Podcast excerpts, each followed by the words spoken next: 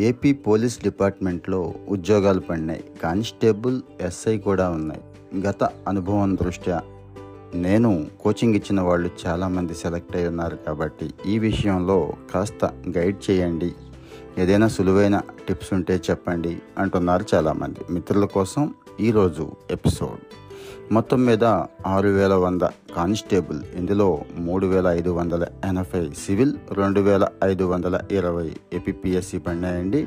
ఇందులో నాలుగు వందల పదకొండు ఎస్ఐ ఉద్యోగాలు ఉన్నాయి మూడు వందల పదిహేను సివిల్ అయితే తొంభై ఆరు రిజర్వ్ పోస్టులు భర్తీ చేయాలని చెప్పి పోలీస్ నియామక మండలి నోటిఫికేషన్ రిలీజ్ చేసింది. డిగ్రీ ఉన్న వాళ్ళందరూ కూడా దీనికి అప్లై చేసుకోవచ్చు. ఇక నియామక ప్రక్రియ అనేది మూడు దశల్లో ఉంటుంది. ప్రిలిమినరీ టెస్ట్ ఉంటుంది ఆ తర్వాత ఫిజికల్ ఎఫిషియన్సీ టెస్ట్ ఉంటుంది. ఫైనల్గా మెయిన్ ఎగ్జామ్లో చూపిన టాలెంట్ని బట్టి ఉద్యోగంలోకి తీసుకుంటారు. ఇంకా కీలకమైన ప్రిలిమినరీ రాత పరీక్ష కానిస్టేబుల్ ఉద్యోగాలకి రెండు వేల ఇరవై మూడు జనవరి ఇరవై రెండున ఎస్ఐ ఉద్యోగాలకైతే రెండు వేల ఇరవై మూడు ఫిబ్రవరి పంతొమ్మిదిన జరుగుతుంది. కానిస్టేబుల్ ఎస్ఐ అభ్యర్థులకి ఒకటి రెండు అంశాలు మినహా ఫిలిం సిలబస్ పూర్తిగా ఒకే రకంగా ఉంటుంది. రాష్ట్ర వ్యాప్తంగా సుమారుగా ఆరేడు లక్షల మంది ఈ కానిస్టేబుల్ పరీక్షకు రెండు నుంచి మూడు లక్షల మంది ఎస్ఐ పరీక్షకు పోటీ పడవచ్చు అనేది ఒక అంచనా.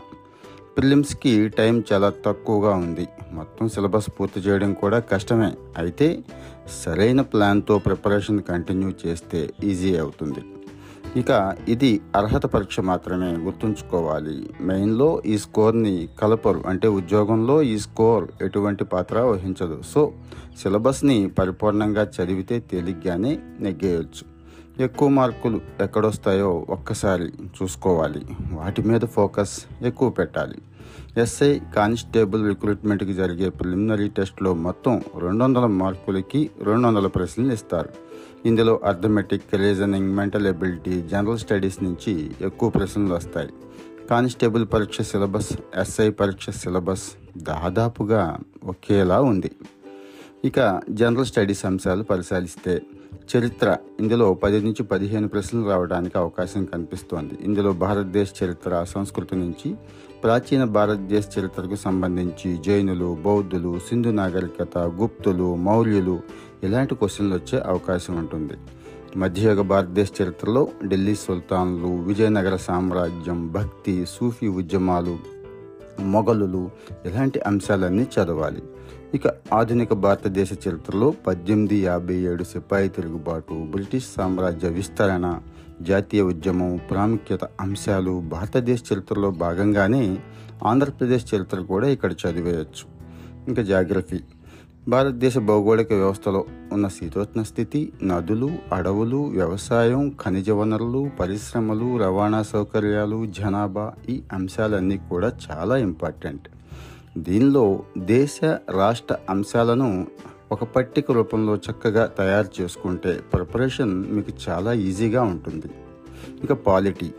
మన రాజ్యాంగంలో ఉన్న ప్రాథమిక హక్కులు కేంద్ర రాష్ట్ర పాలనా వ్యవస్థలు ఐక్యరాజ్య సమితి attorney general of India elections ఇలాంటి అంశాలను చదువుతూ కరెంటు ఏ అంశం అయితే ట్రెండింగ్లో ఉందో దానికి సంబంధించి ఫర్ ఎగ్జాంపుల్ గవర్నర్ సిస్టమ్ కేంద్ర రాష్ట్ర సంబంధాలు ఇలాంటి వాటికి ఎక్కువ ఫోకస్ ఇవ్వాలి.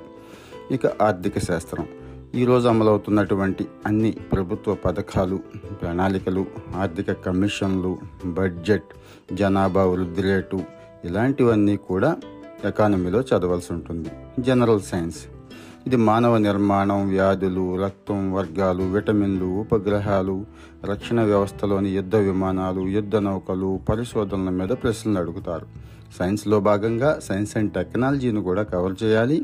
కరెంట్ ట్రెండ్స్ ఏవైతే ఉన్నాయో ఇటీవల కాలంలో భారతదేశం సాధించిన విజయాలు అలాగే ప్రపంచవ్యాప్తంగా వస్తున్న మార్పులు వీటన్నిటినీ కూడా అబ్జర్వ్ చేయాల్సి ఉంటుంది. అర్థమెటిక్లో సుమారుగా ఒక ఇరవై ఐదు రీజనింగ్లో ఓ ముప్పై టాపిక్స్ ఉంటాయి. ఆర్ఎస్ అగర్వాల్ లాంటి బుక్స్ ఇక్కడ బాగా ఉపయోగపడతాయి. అర్థమెటిక్లో ముఖ్యంగా సంఖ్యలు వాటి ధర్మాలు స్థాన విలువ ముఖ విలువ భాజనీత సూత్రాల మీద పట్టు సాధించాల్సి ఉంటుంది. బారు వడ్డీలో వడ్డీ కాలం వడ్డీ రేటు అసల్లో ఏదో ఒకటి లెక్కించడం మూడు నెలలు ఆరు నెలలు ఏడాదికి చక్ర వడ్డీ లెక్కించడం బారు వడ్డీ చక్ర వడ్డీల మధ్య సంబంధం మీద బాగా స్టడీ చేయాల్సి ఉంటుంది.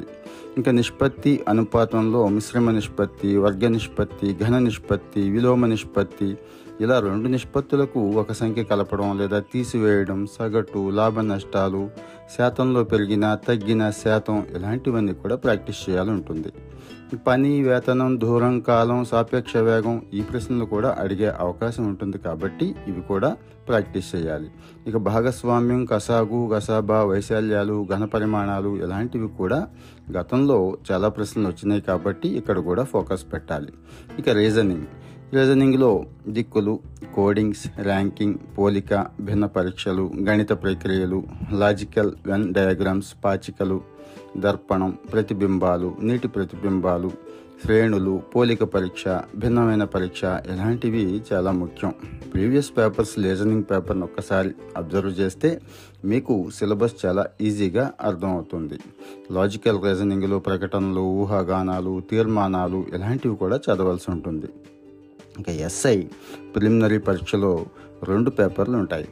ఒకటి arithmetic reasoning and mental ability వంద మార్కులు ఉంటాయి. జనరల్ స్టడీస్కి వంద మార్కులు ఉంటాయి. రెండు పేపర్లలో అర్హత సాధిస్తేనే రెండో దిశ అయినటువంటి ఫిజికల్ ఎఫిషియన్సీ టెస్ట్కి ఇక్కడ పర్మిషన్ వస్తుంది. సో సమయం చాలా తక్కువ ఉంది కాబట్టి ఏ రోజు చదివింది ఆ రోజు రివిజన్ చేసుకుంటూ మాదిరి ప్రశ్నలు ఏవైతే ఉన్నాయో వాటన్నిటినీ కూడా బాగా స్టడీ చేయాలి. గతంలో అడిగిన ప్రశ్నలను కాకుండా ప్రశ్నల సరళి చూసుకొని ఎక్కడైతే పొరపాటు జరుగుతుందో ఆ పొరపాటుని అధిగమించే ప్రయత్నం చేయాలి. ఈ రకంగా ప్రిపేర్ అయితే ఈజీ అయిపోతుంది. కొంతమంది అడుగుతున్నారు కానిస్టేబుల్కి అర్హత ఏంటి? అని ఇక్కడ కొంత కన్ఫ్యూజన్ ఉంది అందరికీ కూడా. ఇంటర్మీడియట్ లేదా ఈక్వల్ క్వాలిఫికేషన్ అనేది కానిస్టేబుల్కి అర్హత. వయసు వచ్చి పద్దెనిమిది నుంచి ముప్పై రెండు ఏళ్ళు ఉండాలి. ప్రభుత్వ నిబంధనల ప్రకారం ఆయా సమయానికి వయసులో సడలింపు కూడా ఉంటుంది. అది నోటిఫికేషన్లో చెక్ చేసుకోవాలి. ఇంకా సివిల్ కానిస్టేబుల్కి పదహారు వందల మీటర్లు వంద మీటర్లు లాంగ్ జంప్ ఈవెంట్లు ఉంటాయి. ఏపీఎస్పీ కానిస్టేబుల్స్ కూడా ఇవే ఉంటాయి. అయితే ఏపీఎస్పీ కానిస్టేబుల్ మూడు క్వాలిఫై అవ్వాలి సివిల్ కానిస్టేబుల్ రెండు క్వాలిఫై అయితే సరిపోతుంది. దరఖాస్తు ఫీజు కింద మూడు వందలు పెట్టారు. ఎస్సీ ఎస్టీ అభ్యర్థులు నూట యాభై చెల్లిస్తే సరిపోతుంది. ఇక ఫైనల్ డేట్ వచ్చి ఇరవై ఎనిమిది డిసెంబర్ కాబట్టి ఎక్కువ టైం లేదు. ప్రిలిమినరీ పరీక్ష జనవరి ఇరవై రెండున పెడతామని చెప్పి ఇచ్చారు. ఇక ఎస్ఐ గురించి ప్రత్యేకంగా చెప్పక్కర్లేదు. ఎనీ గ్రాడ్యుయేషన్ వయసు వచ్చి ఇరవై ఒకటి నుంచి ఇరవై ఏడు. ఇక ప్రభుత్వ నిబంధనల ప్రకారం వయసులో కొంతమందికి సడలింపు ఉంది. ఫిజికల్ ఎఫిషియన్సీ కూడా సేమ్ కానిస్టేబుల్కి ఏవైతే ఉన్నాయో అవే ఉంటాయి. రిజర్వ్ ఎస్ఐకి మాత్రం మూడు క్వాలిఫై అవ్వాలి కానిస్టేబుల్ ఏపీఎస్పీ లాగా. ఇక్కడ ఫీజు మాత్రం ఎస్ఐకి ఆరు వందలు చేశారు. ఎస్సీ ఎస్టీ అభ్యర్థులకి మూడు వందలు మాత్రమే ఉంది. ఇంకా టైం వచ్చి ప్రిలిమినరీ పరీక్ష టైం ఇంచుమించుగా ఒకేలా ఉన్నాయి కాబట్టి మిత్రులారా సమయం ఎక్కువ లేదు. ఇంట్రెస్ట్ ఉంది అనుకుంటే ఇంకా డైరెక్ట్గా దిగిపోండి. విజయం మందే అవుతుంది.